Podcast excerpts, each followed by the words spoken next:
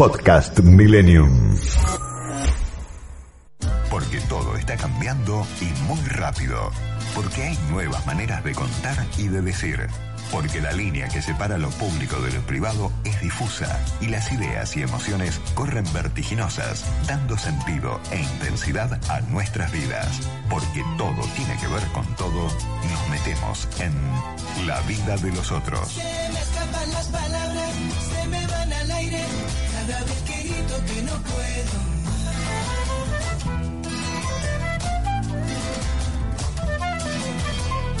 Que se me escapan las palabras, se me van al aire, cada vez que hablo por la libertad. Muy buen mediodía para todos, muy buen mediodía de sábado. Este, bienvenidos a nuestro programa de conversación. Hablamos aquí de las cosas que nos van pasando, que nos pasan, que pasan en la vida de los otros y en la nuestra propia. Y hoy siempre tenemos un interlocutor calificado para hablar de estas cosas, para pensar juntos. El caso de hoy es el de Facundo Nehansky, titular de Opina Argentina, pero además eh, consultor político con muchísima experiencia. ¿Qué tal, Facundo? ¿Cómo estás? Hola, Mónica, buen día, ¿cómo te va? Bien, mira, eh, lo primero que quiero es que con, con el trabajo que prolijamente haces vos en, en- en las consultas de opinión, me cuentes qué sensaciones tenés de dónde está la gente hoy. A ver, Si es que podemos hablar de la gente en general. ¿Viste esa canción No, que dice ¿Dónde va la, la gente, gente- cuando llueve? bueno, ¿dónde va la gente cuando llueve tanto problema? La gente en general es muy arriesgado, pero uno podría decir que hay climas de opinión dominantes o climas Mm. en la sociedad dominantes en determinadas etapas eh, históricas o en determinados momentos.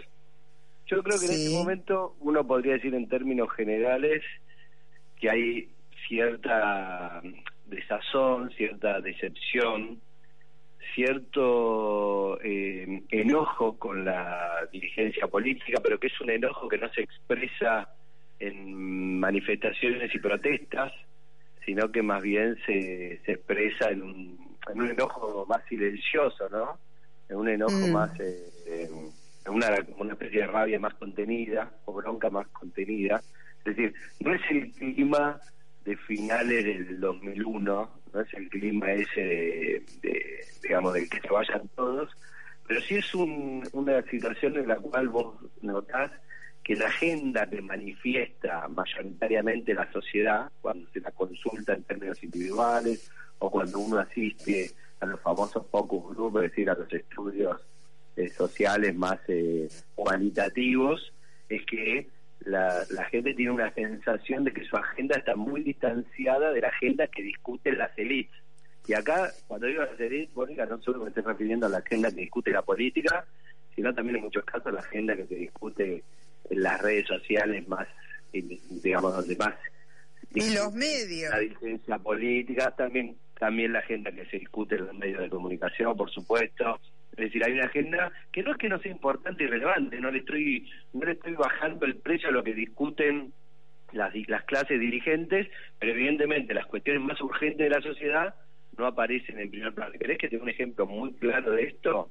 A ver. En pleno momento de discusión sobre la causa, la famosa causa de vialidad y el alegato del fiscal Luciani, que nadie puede negar que es un tema importantísimo, había un problema muy grave con los colectivos.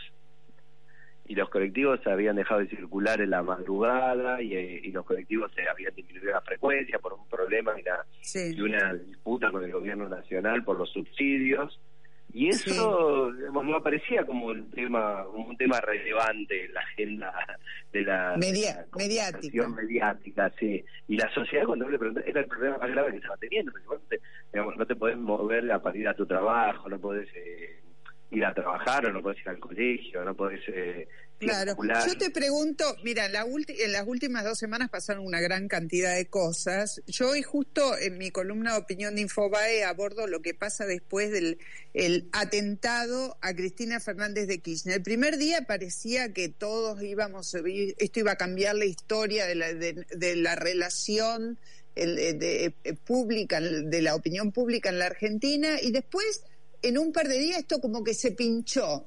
que ahora estamos, que sí, que si los copos de nieve, que si tenían el certificado de discapacidad o no, si tenían conflictos psiquiátricos, pero para la política el tema como que se agotó por el, el oportunismo político que le dio el, el oficialismo a este tema. ¿Qué pasó con ese tema en la gente? Tengo una mirada parecida a la, a la tuya. ¿En qué sentido? En el sentido de que obviamente que fue un acontecimiento muy importante. Nosotros ayer en, un, en una discusión, en una mesa de debate, planteamos justamente, o varios planteaban la idea de que es un hecho conmocionante, ¿no? Un hecho que conmociona, porque, Mm. digamos, la sociedad y la dirigencia de repente hace como un parate, ¿no? Del clima o de la inercia con la que viene, entonces todos unánimemente plantean un rechazo, un repudio, la necesidad de esclarecimiento, pero para que esos eh, hechos que conmueven de alguna manera también tengan un efecto reiniciador de otro clima, que pasen otras cosas, tienen necesitan liderazgos que lleven hacia ese otro lugar o hacia ese nuevo lugar o que de alguna manera sean refundacionales o que de alguna manera eh, permitan construir puentes donde antes se habían dinamitado. Y la sensación que tengo es que la sociedad argentina hoy carece de esos liderazgos que tengan la capacidad de aprovechar un momento determinado como para poder eh, barajar y dar de nuevo. No absolutamente, porque las sociedades no cambian 100% ni giran 180 grados, pero al menos empezar a recrear un clima distinto. Mira, Alberto Fernández tuvo dos momentos así. El momento de la pandemia fue uno, ¿no? Cuando vos lo ves que toda la sociedad esté alrededor tuyo, como dicen los americanos, alrededor de la bandera, ¿no? Around the flag, van todos alrededor del presidente porque es un hecho que conmueve a todo el país, entonces toda la sociedad baja las banderas políticas y está atrás del presidente. Ese fue un momento cuando tenía 80% de imagen negativa, evidentemente no lo pudo sostener, no pudo, no quiso, no supo, no importa, a esta altura forma parte de la arqueología de la, de la historia. Sí, ¿no? sí, ya no, Ya- ya no tiene sentido habl- ni siquiera hablar, que es increíble, no- ¿no? De, de no Alberto tiene- Fernández. Bueno, y ahora también de alguna manera eh, hubo un- una situación parecida, ¿no? Porque que ataquen a un presidente o a una vicepresidenta o a un expresidente, como en su momento fue el caso de Alfonsín también, es un momento, es un momento que conmueve a todos y que paraliza a todos y vos tenés la chance de generar actos simbólicos que sean, digamos, que tengan mucha contundencia que marquen que se puede ir hacia un lugar distinto, diferente. Bueno, eh, evidentemente no se pudo hacer eso, también de nuevo no se pudo, no se quiso, no se A ver, yo te, te puedo decir lo que yo percibí y no hago más que cotejar con una persona que va siguiendo prolijamente el devenir de nuestra vida pública y política. Yo sentí que cuando el gobierno, el oficialismo, el kirchnerismo, como querramos llamarlo, da ese paso adelante haciendo la convocatoria y la convocatoria que hace para el viernes y días sucesivos es absolutamente baja un discurso, absolutamente divisivo, mientras pide unidad, lo, tritura al momento. Porque, a ver, coincido con vos, una vicepresidenta de la Nación, que fue dos veces presidenta, con una pistola en la cabeza, fotografiada, mostrada, con video a reiteración. Ese efecto debería haber sido tremendo en nuestra sociedad para producir algún cambio, pero se vanece por, por la bajada de línea, eh, a ver, de grieta que viene al día siguiente, o me parece a mí. Porque si vos querés, a ver, te lo voy a traducir a un ejemplo muy básico, ¿no? Pero que quizás es más fácil para que todos lo comprendamos. Si vos querés invitar a alguien a tu casa, viste que a veces vos te invitas a alguien a comer a tu casa y vos vas a hacer pescado, y el pescado sabés que no Sí. es una comida, entonces vos llamás y preguntas, ¿les gusta el pescado, no?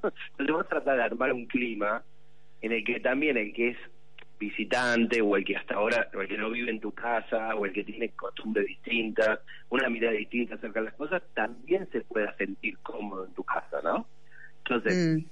si hay una situación de división y hay una situación de grieta, que es real, que es real y que existe en la Argentina y que también existe en la Argentina, esto también hay que decirlo porque es un proceso y un fenómeno que tiene características casi globales, por lo menos en las democracias eh, occidentales, las latinoamericanas, incluso las propias Estados Unidos en Europa, pero no importa eso.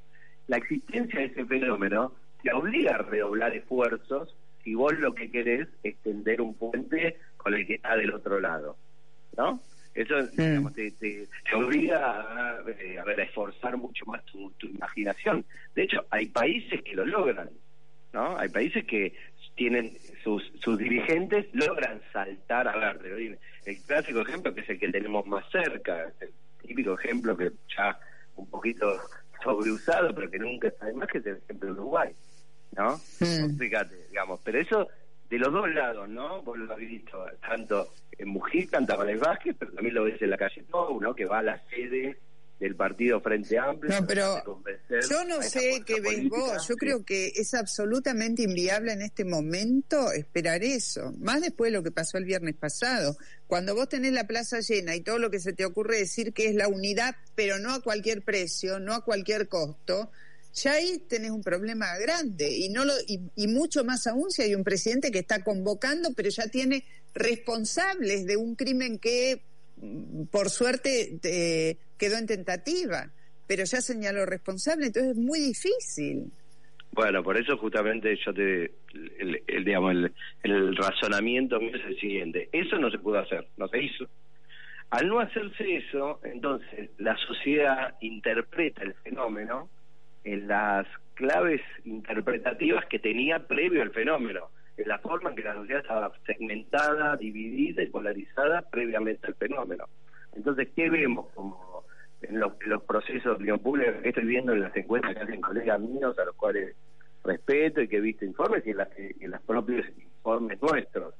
Lo que uno ve es que el estado de ruptura y de polarización que tenía la sociedad argentina previo al acontecimiento es el mismo que tiene hoy y entonces ese acontecimiento, como decís vos, es leído igual como venían siendo todos los acontecimientos previos Claro. a ese acontecimiento. O sea, perdió perdió la, la, el- el- la calidad extraordinaria del evento, se perdió y entonces es interpretado como todo, ¿no? Bueno, los que están de un lado de la grieta lo ven de una manera, los que están del otro lado de la grieta lo ven de otra Hay, Yo creo que hay hay un, claro, que lo vieron, hay ¿no? como un, un signo de este tiempo en que todos, y cuando digo todos digo me incluyo porque te- me parece que es algo que excede a la Argentina y este momento que tiene más que ver con la manera que circula la información, las redes, los procesos de desin- desinformación, misinformación, etcétera, tendemos a interpretar los hechos no desde lo que objetivamente le vamos entrando, sino desde, desde cómo queremos verlo. Vemos lo que queremos ver. Hay algo de eso.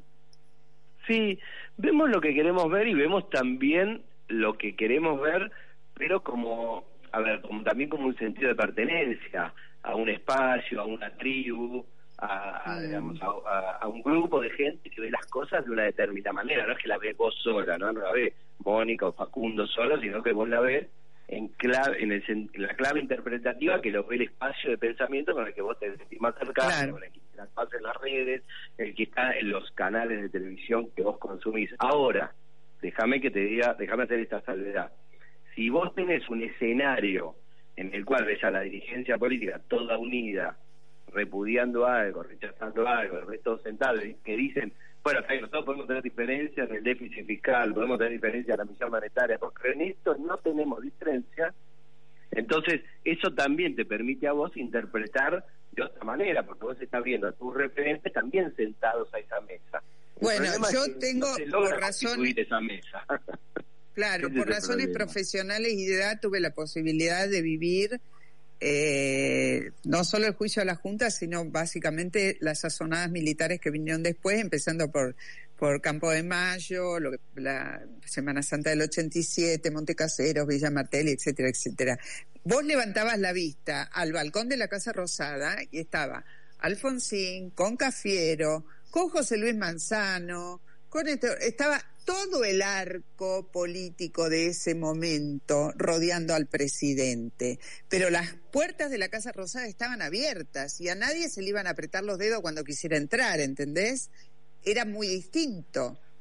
Era, era muy distinto. A eso, a ese tipo de situaciones me refería yo cuando estaba pensando que la política, digamos, los líderes políticos de alguna manera, tienen que ser, tienen que estar un poquito por delante, tienen la obligación, tienen el deber de estar un poquito por delante y un poquito por encima, a veces, de esas disputas, de esa mirada, como decías vos, más de lo que quiero ver, ¿no? y proponerle a la sociedad una mirada distinta y una mirada diferente. Yo les exijo eso un poco, ¿no? Porque por algo ellos se dedican todo el tiempo a esto, se preparan para esto y le ofrecen a la sociedad tantas veces y en reiteradas oportunidades que la sociedad los acompañe con su voto, con su confianza. Entonces, yo creo que a ellos se les puede pedir algo más que a todos nosotros. Y ese algo más tiene que ser la capacidad de llevar a la sociedad hacia un mejor lugar, un mejor lugar, no solo de desarrollo económico, sino también de convivencia política, de una sociedad en paz. Entonces, ahí es donde yo digo que creo que tiene una responsabilidad la dirigencia política y, por supuesto, en determinados momentos siempre tiene más responsabilidad que estar gobernando que quizá la, la oposición. Entonces, bueno, yo te voy a hacer dos preguntas que dos preguntas que tienen que ver con tu, tu, tu tarea específica. Una supongo que es asesorar eh, a políticos y a empresas, pero básicamente a políticos, y la otra tiene que ver con observar la sociedad para poder asesorarlos. La última es, de, la, de estas dos planteos que te hago, es cuán permeable es la gente hoy, y muy especialmente lo fue en la última semana, a esta bajada de discursos que son siempre los mismos, de un lado los malos, del otro los buenos, de un lado el que agarró el arma, del otro no.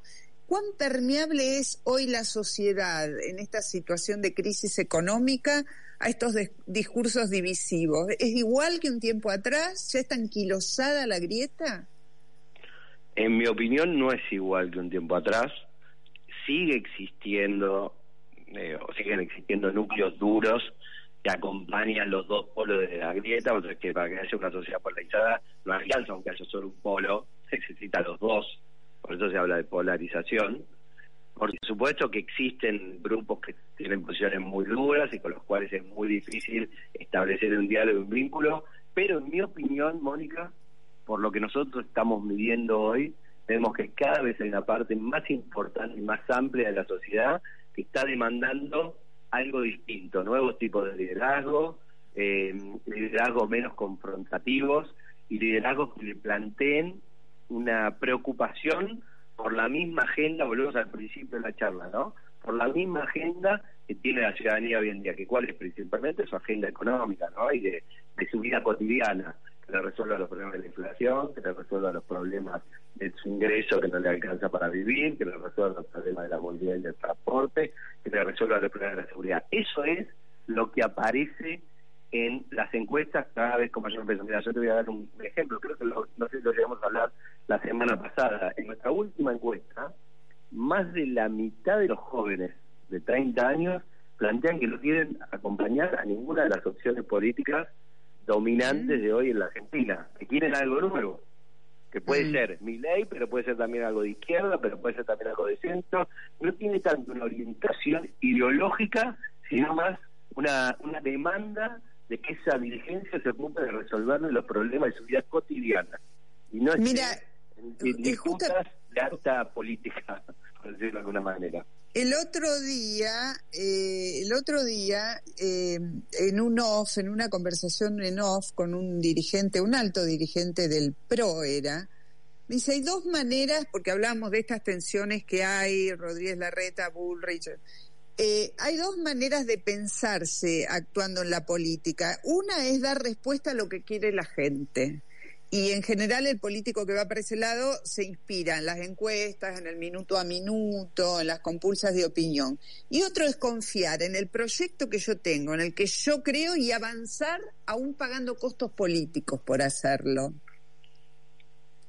Mira, creo que creo que diste en el no sé quién te lo dijo eh, no, lo tenés que decir obviamente porque es uno pero creo que en el clavo en la demanda de la sociedad que es una de las cosas que más aparece que es que llegue alguien que tiene un que tiene un proyecto que tenga un proyecto y que logre convencer a la sociedad y a una parte importante de la clase dirigente me refiero empresarios sindicatos eh, y, y, por qué no algunos adversarios políticos también, de que lo acompañen en, en empujar todos hacia un mismo lugar ese proyecto ese proyecto político. pero ¿por qué también pasa eso, Mónica? Porque hay un proyecto político que viene teniendo eh, una hegemonía desde la salida de la crisis de la convertibilidad que se encuentra en un estado de agotamiento, que se encuentra exhausto y todavía la política argentina no ha logrado un modelo de reemplazo de esa forma de concebir el Estado, la política, la economía y demás. Fue el modelo de salida de la crisis, la, la crisis del 2001, que fue un Estado con mucho mucho gasto social, fundamentalmente, ¿no? Para, para evitar los efectos eh, de la pobreza, de la exclusión y demás. Ahí se explicó el nacimiento o el surgimiento de la asignación universal por hijo, de los planes sociales y demás un dólar alto para permitir eh, exportaciones, el cobro de retenciones a los sectores más dinámicos de la economía para subsidiar a los sectores menos dinámicos, un rol cada vez más importante del Estado, que hizo que una parte muy importante de la sociedad, en algún momento llegó a ser el 70%, avalara que muchas de las empresas que habían sido privatizadas durante los 90 fueran estatizadas durante los 2000. Bueno, ese consenso, ese consenso, no te olvides, Mónica, en el 2007, el radicalismo y el peronismo fueron juntos elecciones, unidos, o sea que había un consenso muy importante en, un sector de la inteligencia política, económica, empresarial, y que la sociedad acompañaba, porque Néstor Kirchner salió del poder en el año 2007 con 70% más en positiva, la sociedad acompañaba, bueno, ese modelo, ese modelo hace 10 años que no da más, está exhausto, y la sociedad argentina no ha sabido, no ha querido hasta ahora, no ha concebido una alternativa a esa, esa forma de ver la, Bueno, a ver, ¿por, qué habría de conseguir ¿eh? ¿Por qué habría de conseguir la sociedad una alternativa si el peronismo mismo no encuentra una alternativa a Cristina Fernández de Kirchner? Bueno, en parte, en parte, la falta de alternativa tiene que ver también con una renovación de la clase dirigente, pero también en parte tiene que ver con que la sociedad tampoco acepta, y yo creo que ahí es donde se ve más la falta de liderazgo, tampoco ha aceptado un modelo formas alternativas. Y el ejemplo más claro es en el año 2015, cuando Macri está en el proceso de elección para ganar la presidencia, que tiene que prometer la continuidad de un legado importante de políticas kirchneristas para poder construir una mayoría y ganar la elección. ¿Te acordás? Que mm. voy a seguir con esto, voy a seguir con aquello, voy a seguir... Lo, lo dice en el momento cuando Horacio Rodríguez Larreta gana la elección a jefe de gobierno de la ciudad en medio del proceso electoral. ¿Por qué Macri dice eso? Porque Macri entiende que había una parte muy importante de la sociedad que quería un cambio político, que estaba agotado del proceso largo, del ciclo kirchnerista largo de dos años, pero que al mismo tiempo quería que muchas de las cosas continuaran. Algo parecido, y esto nos tiene que hacer pensar un poco como sociedad, como lo que le sucedió a Fernando de la Rúa, cuando para poder ganar la elección tuvo que prometer que tenía que seguir el uno a uno, cuando todos los economistas sabían que ese sistema de convertibilidad, que solo lo tenía la Argentina, iba a crujir en cualquier momento más temprano que tarde, Brasil ya lo había abandonado varios años antes. Es decir, a veces como sociedad no queremos, no podemos ver que hay ciclos que están agotados y que hay que ir hacia otro nivel, ¿no? Hacia adelante, hay que, digamos, buscar un modelo de desarrollo más sofisticado, que no se puede vivir con un estado de una dimensión que la propia economía no lo puede sostener. No, no estoy criticando que el Estado haga muchas cosas, ni que, ni que subsidie, simplemente lo que estoy diciendo es, hay un problema si vos crees que el Estado puede hacer determinada cantidad de políticas, pero después tu desarrollo económico no te permite sostener el volumen del Estado. ¿no? bueno, eh, eh, Facundo, te tengo que... Como Argentina. Sí. te tengo que despedir porque tenemos otro invitado y el programa es corto, pero la verdad ha sido muy muy nutritivo hablar contigo, porque viste, yo yo creo que en la, en la conversación, en el intercambio de ideas se abren las ventanas para mirar de manera más amplia las cosas. te agradezco mucho la mucho la charla porque también es importante que en la comunicación y en, los espacios eh, públicos de comunicación, radio, televisión, se genere el espacio para la conversación. Así que eso hay que agradecerte a vos y a tu equipo. Bueno, gracias. Gracias, Facundo. Hasta la próxima. Contamos con vos. Era Facundo Nehansky, eh, titular de Opina Argentina, eh, politólogo y consultor. Ya volvemos. ¿Saben quién está del otro lado de la línea? Eh, Luis Moreno Campo, tras la pausa. En Millennium. Marolio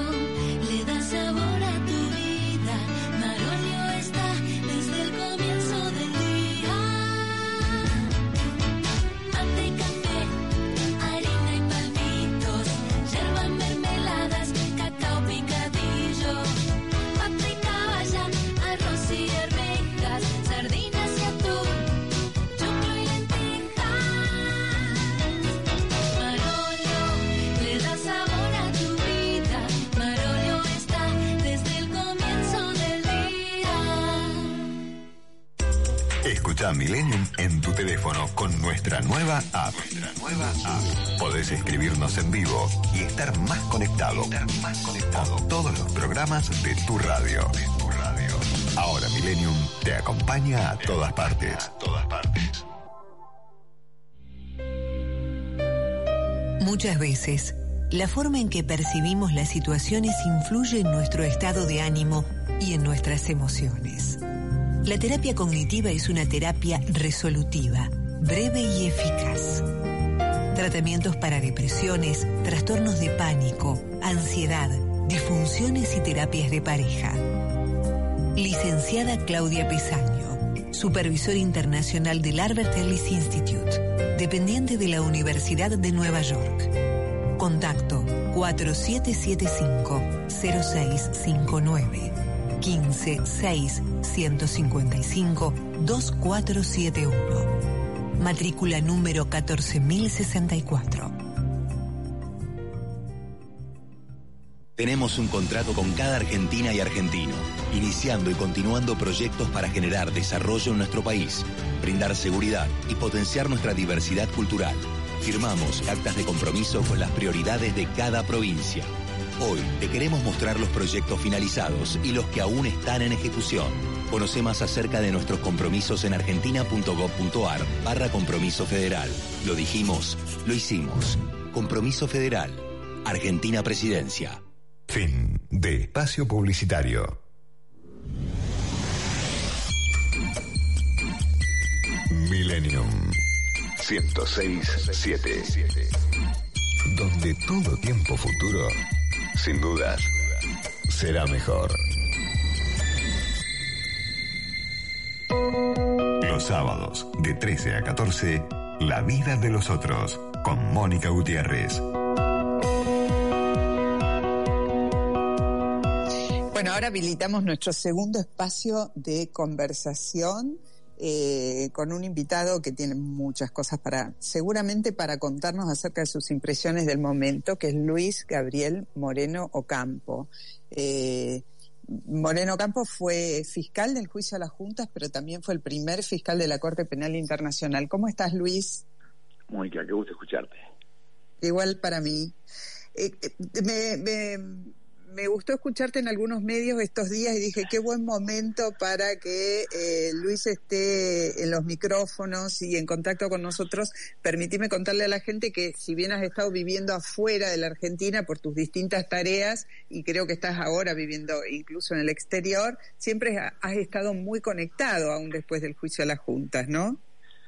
Bueno, yo me fui en el 2003, primero me fui a Harvard a enseñar y ahí me fui a la Corte Internacional y después sí, básicamente una oficina en New York, vivo en California y enseñaba en Harvard, enseño en Los Ángeles, en escuela de cine. Me fui a una escuela de cine porque de Hollywood. Porque, me parece que justamente el mundo se ha cambiado tan rápido y, y Harvard mm, es, es, nacional y el mundo es global. En cambio Hollywood es global y es interdisciplinario. Y una cosa que aprendí ahí es que los conflictos se resuelven en un lugar, pero luego hay narrativas sobre los conflictos, que son las que definen lo que pensamos. Entonces yo, yo enseño en, ahí en, Los Ángeles un curso sobre cine vinculado con guerra, crimen y justicia, que son temas que yo sé, yo sé cosas horribles. Y, y justamente en ese contexto aparece en la Argentina una película sobre el juicio de las juntas militares. Entonces es como el ejemplo perfecto de lo que yo vengo tratando de analizar y enseñar y es cómo las nuevas cómo las nuevas narrativas definen lo que nos pasó. El juicio de las juntas tuvo un significado en el 85 y después se fue cambió mucho, la verdad, yo creo que el juicio de las juntas tuvo un impacto muy grande en Argentina porque básicamente cerró la posibilidad de golpe de Estado. A mí me tocó participar en varios juicios por rebeliones militares y yo vi eso, que ya había un apoyo social y político a la democracia que no había antes. Eh, pero, pero después se, va, se va resignificando. Y los chicos, hoy de 20 años, mis hijos más chicos no tienen la menor idea de Bueno, a eso iba, ¿no? Eh, eh, lo que pasó fue tan fuerte, tan impactante. Déjame recordarle a la audiencia que eh, me tocó vivirlo en, primera línea, porque la verdad es que tuve toda la audiencia pública y oral de punta a punta con todo lo que eso, significó. Eso, quiero, yo quiero un diálogo de a dos, porque yo quiero que vos me cuentes qué te pasó a vos, como una joven cronista, entendiendo, escuchando esos, esos, esos testimonios. ¿Qué te pasaba? Bueno, tan joven como vos en ese momento, que creo que tenías Más joven, 32 no, años. Más joven que yo, vos sos más joven que yo, pero, era muy joven.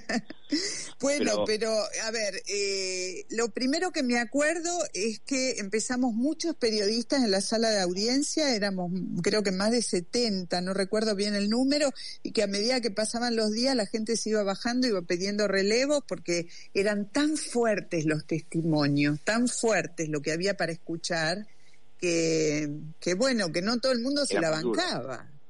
No sé qué te pasaba a vos con eso, que lo- No, a mí me pasaba que yo vivía, mi- yo creo que mi, mi rol me protegía, porque yo estaba buscando, eh, escuchando las, las, las testimonios y yo conocía bien lo que iban a decir. Entonces, por ejemplo, al padre de una chica que se llama Olleros, que fue secuestrada, que él había recuperado la, la, la blusa que la chica tenía cuando fue secuestrada, se la dio a él en Suecia una persona que había estado secuestrada en la ESMA, y él eso no le había contado, entonces yo quería que cuente eso también. Entonces yo estaba obsesivo con escuchar testimonios, entonces y eso no, no, no percibía el dolor, pero vos que eras periodista tenías que registrar el dolor y contarlo. ¿Qué te pasaba a vos? Sí, bueno, me pasaba todo eso, pero me la rebanqué hasta el final y, y si bien muchas veces lloré adentro de la, por no poder soportarlo, eh, me la banqué hasta el final porque, ¿sabes qué convencimiento tenía Luis? Que probablemente hoy se renueva ese convencimiento, que no importaba cómo terminara la condena, que lo importante era que se supiera lo que pasó.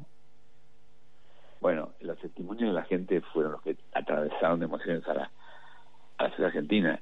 Justamente creo que en la película que saca ahora Darín y, y Peter Lanzani. Yo, voy a ser, yo me reencarno a Peter Lanzani ahora, lo cual no está nada mal. ¿Ya la viste a la peli? No, yo no la vi todavía, no, no, yo, no, a mí me parece justamente que la película reabre la discusión, reabre la conversación, y yo quería contribuir, entonces reeditamos un libro yo había escrito sobre el juicio de las juntas, donde yo usaba las pruebas que yo había visto, pero las usaba no ya para mostrar la responsabilidad de Videla, sino mostrar cómo funcionaba todo el aparato de Estado. ¿Qué significa terrorismo de Estado? Ese libro explica eso. ¿Qué significa, cómo funciona el aparato judicial, el Ministerio de Relaciones Exteriores, la prensa, cómo, cómo, cómo eran los todo, todo, todo ese aparato qué le pasaba a la gente que estaba en las Fuerzas Armadas, a las policías, la gente que, que, que no participaba en, en las operaciones contra las de, secuestro. Entonces, bueno, el libro eh, intenta narrar eso y yo quiero justamente participar en el debate de ese lado. La película es una ficción, está basada en hechos reales, trasera es, es la línea es trasera, eh, Peter Lanzani soy yo, y cuenta, la, no sé si vos te acordás, los chicos chicos que estaban en la fiscalía con nosotros, hay, son también protagonistas de esta película. La película es básicamente, yo leí el guion, eh, hice algunas observaciones, pero no sé cómo quedó. Y, pero la película muestra eso, la fiscalía, la investi- está basada en la fiscalía, la investigación y después muestra los testimonios. Bueno, el otro día, ahora que decís esto de la, de la fiscalía, estaba leyendo la, lo, eh, cómo se hizo la investigación para el juicio de vialidad, de la, de la presentación que hizo mm, Diego Luciani de vialidad, y ahí habla también de un grupo de gente muy joven que está en el trabajo de hormiguita, de juntar los datos, cotejar los datos, que también en ese momento, si mal no recuerdo, el equipo con el que vos trabajabas, había un montón de gente re joven, a full. Bueno, el más grande de los chicos, yo tenía 32, el más grande de los chicos que estaban conmigo tenía 27 y había chicos que tenían 20 que eran mis alumnos en la facultad y yo invité a todos y vinieron tres, quedó uno. Entonces, hicimos un rejunte de chicos de diferentes lugares, pero todos eran muy eran muy jovencitos, pero también sí. pues, pues, tiene una mística y un compromiso único.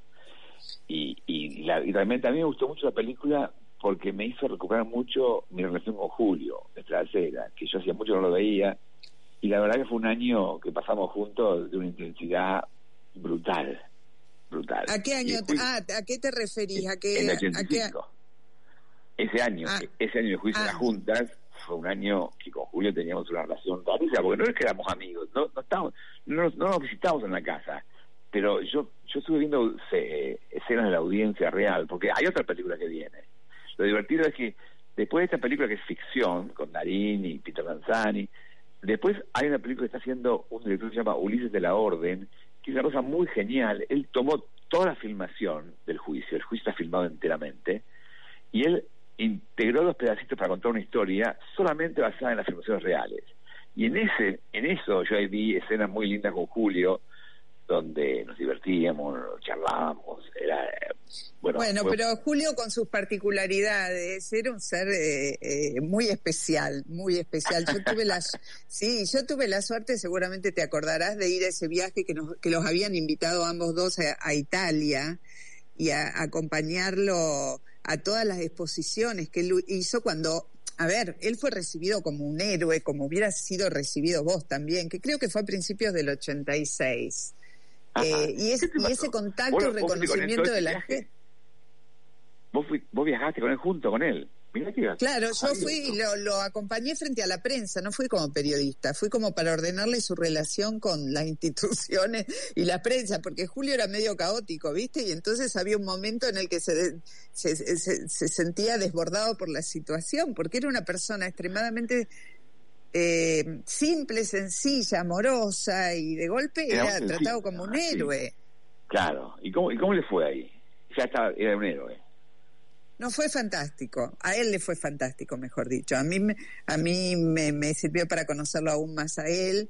Tuve algunos contratiempos con las custodias, ahora que tenemos un atentado dando vueltas del que yo también quería hablar un poquito con vos, porque él se le escapaba a la custodia en un momento, la, digo, le puse, la digo, la policía secreta italiana le puso una custodia especialísima. Porque también, Luis, vamos a recordar la cantidad de amenazas que había en ese momento. No es lo mismo que ahora ser fiscal. No, bueno, por eso, ese, el juicio del 85 fue un momento clave porque no sabíamos qué iba a pasar. Y de hecho, a mí me tocó llegar ahí porque otra gente Julio Buscó no quería estar. Y cuando me mm. conoció a mí, a mí había que sacarme con la policía. Yo quería estar ahí, pero claro, yo le avisé, mira, yo te ayudo feliz, pero tenés claro que yo nunca fui fiscal. Yo hacía otro trabajo. Y él me dijo, mira, me nos viene bien porque acá hay que inventar algo diferente. Y la verdad que me dio piedra libre para armar la investigación. O sea, yo siempre le voy a agradecer. Pero después mm. Julio, en la audiencia fue extraordinario, justamente. Julio en la audiencia era, era una especie de un pez del agua, nadaba en la audiencia y se divertía y me hacía divertir a mí. Era, era muy bueno. Y mira, vos sabés que la última vez que lo vi a Julio fue después de, fuimos a una comida con los chicos de la fiscalía, que de vez en cuando nos hacíamos una noche, que yo vine a Buenos Aires y nos fuimos a comer todos juntos. Y Julio, pobre Julito estaba en ese, en ese momento se pone se ponía mal, me dice, no, te tengo que ver porque me estoy peleando muchísimo. Y yo, pero Julio, vos siempre te peleaste muchísimo, toda tu vida te peleaste muchísimo. Sí, pero ahora me peleó conmigo mismo, me dice. ¿De qué años estamos hablando, Luis? Eso fue hace ocho años, más o menos. Sí, lo que pasa es que este, a ver, la verdad que eh, la dirigencia de este país, y me voy a referir especialmente a quien es hoy oficialismo, maltrató mucho a Julio. Como la maltrataron también mucho a Magdalena, que se fue esta, esta semana y, nos dejó un poquito más solos, como yo digo, porque a pesar de que ella ya estaba estaba solo yendo a la radio una vez por semana, esto y lo otro, era una presencia simbólica muy muy muy fuerte para los periodistas, sobre todo para las periodistas mujeres, ¿no? Bueno, Pero bueno. justamente. Pues que yo vine acá y estamos haciendo una especie de entrevistas a los protagonistas y le, entrevistamos a le, le, íbamos a entrevistar a Magdalena el viernes y ella nos dijo, me estoy muriendo, pero quiero mm. hacer esta declaración antes de morirme. Magdalena fue una líder, porque Magdalena, como Magdalena no, se metió en la CONADEP porque pensaba que había que meterse. Todos los incentivos estaban en contra. Ella corría riesgos, su grupo social no la apoyaba, la veía como rara, fuera media comunista. Entonces, fue muy impresionante que Magdalena se metiera, y hablando de mujeres, Magdalena y Graciela Fernández Mejide, dos mujeres, fueron las que lideraron la inspección de la ESMA en la CONADEP. y después Magdalena, Magdalena fue gloriosa en, eh, fue gloriosa en su testimonio, en Graciela, ¿no? Las dos en el, las, dos, las dos, Graciela además Graciela debe contarle su hijo Magdalena no tenía hijos, Magdalena tenía familia desaparecida, Magdalena estaba ahí porque creía que había que hacerlo. Mm. No, no, y además pudiendo elegir una vida más cómoda, más tranquila. Magdalena tuvo cinco hijos, este, los tenía todos con ella, después, bueno, se, se, le murió uno de sus hijos, pero por razones muy diferentes. Y, pero bueno, no, no aflojó hasta el final. Enorme respeto a Magdalena, como enorme respeto a Graciela. Ahora, Luis, estaba, pero ustedes son las líderes, Mónica. Ustedes, unas generaciones después, pero van marcando camino. No, sí. A ver, ella me lo marcó a mí, te digo. Yo el otro día me sentí obligada de ir y acompañarla hasta el último, último momento en su funeral, acompañar a su familia, porque realmente yo a los 17 años le escribía cartas a Magdalena, diciéndole que yo quería ser como ella. Imagínate. Claro. Bueno, y vos ¿Sabés que pensé que no me hubiera gustado que eh, creo que Mitre o el que esté haciendo la próxima película tendría que haberte convocado a vos para hacer de vos mismo, porque me, parece que lo hubieras hecho muy bien. No, pero me faltan 30, me sobran 35 años.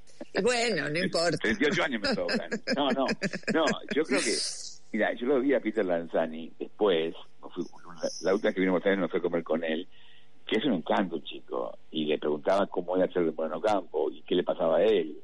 bueno, fue, muy divertido. Eh, no sé qué va a pasar cuando me vea. Justamente yo por ahora quiero evitar verme, porque quería contarle el libro sin saber la película. Pero ya la veré y veré qué me pasa cuando lo veo ahí. Yo, el tema es que a partir de este, la película, no importa lo que yo hice ni cómo era, yo voy a ser como Peter Lanzani en la película. Así que estoy. Atendeme, ¿cómo lo ves a, Luciani ahora? ¿Cómo has visto lo que pasó en estos días? ¿Cómo ves este atentado con, toda tu experiencia en violencia internacional, magnicidios, revoluciones? Primero partamos del el atentado este que no que, falló, bueno, afortunadamente. Bueno, primero me parece un horror que, que haya un ataque a la vicepresidenta de la Nación es un horror. Entonces me parece que justamente en Argentina habíamos terminado con la violencia política y esperemos haber terminado con la violencia política. Esto parece atentar a una persona aislado, como son los Al-Qaeda en Europa, que agarran un camino y matan gente. Pero me parece justamente que es un momento interesante.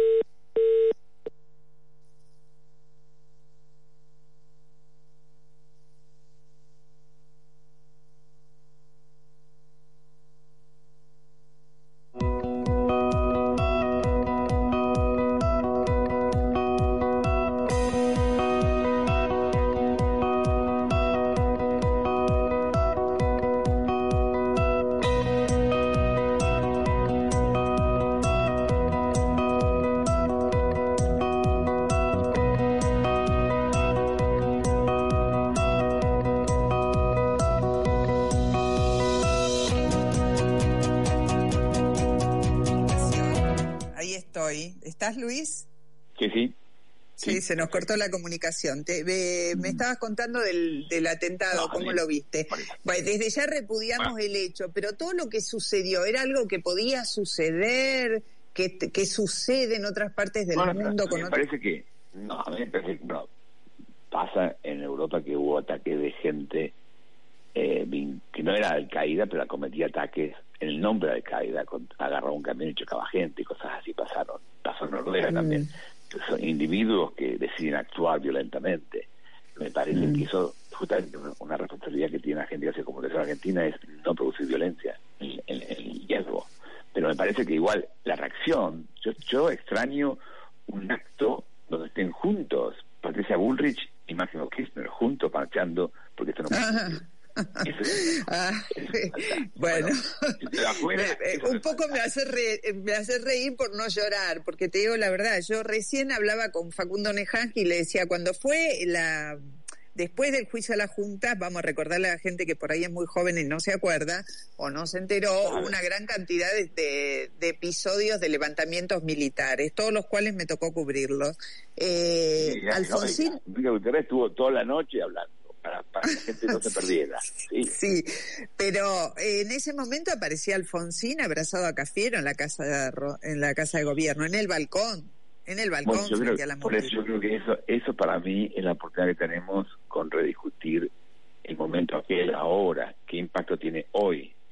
Tú sabes que, por ejemplo, el juicio de Nuremberg fue en 1945 pero la palabra holocausto, con letra mayúscula como un nombre, apareció en 1961 como consecuencia de una película que se llamó El juicio de Nuremberg, con Spencer Tracy, en 1961.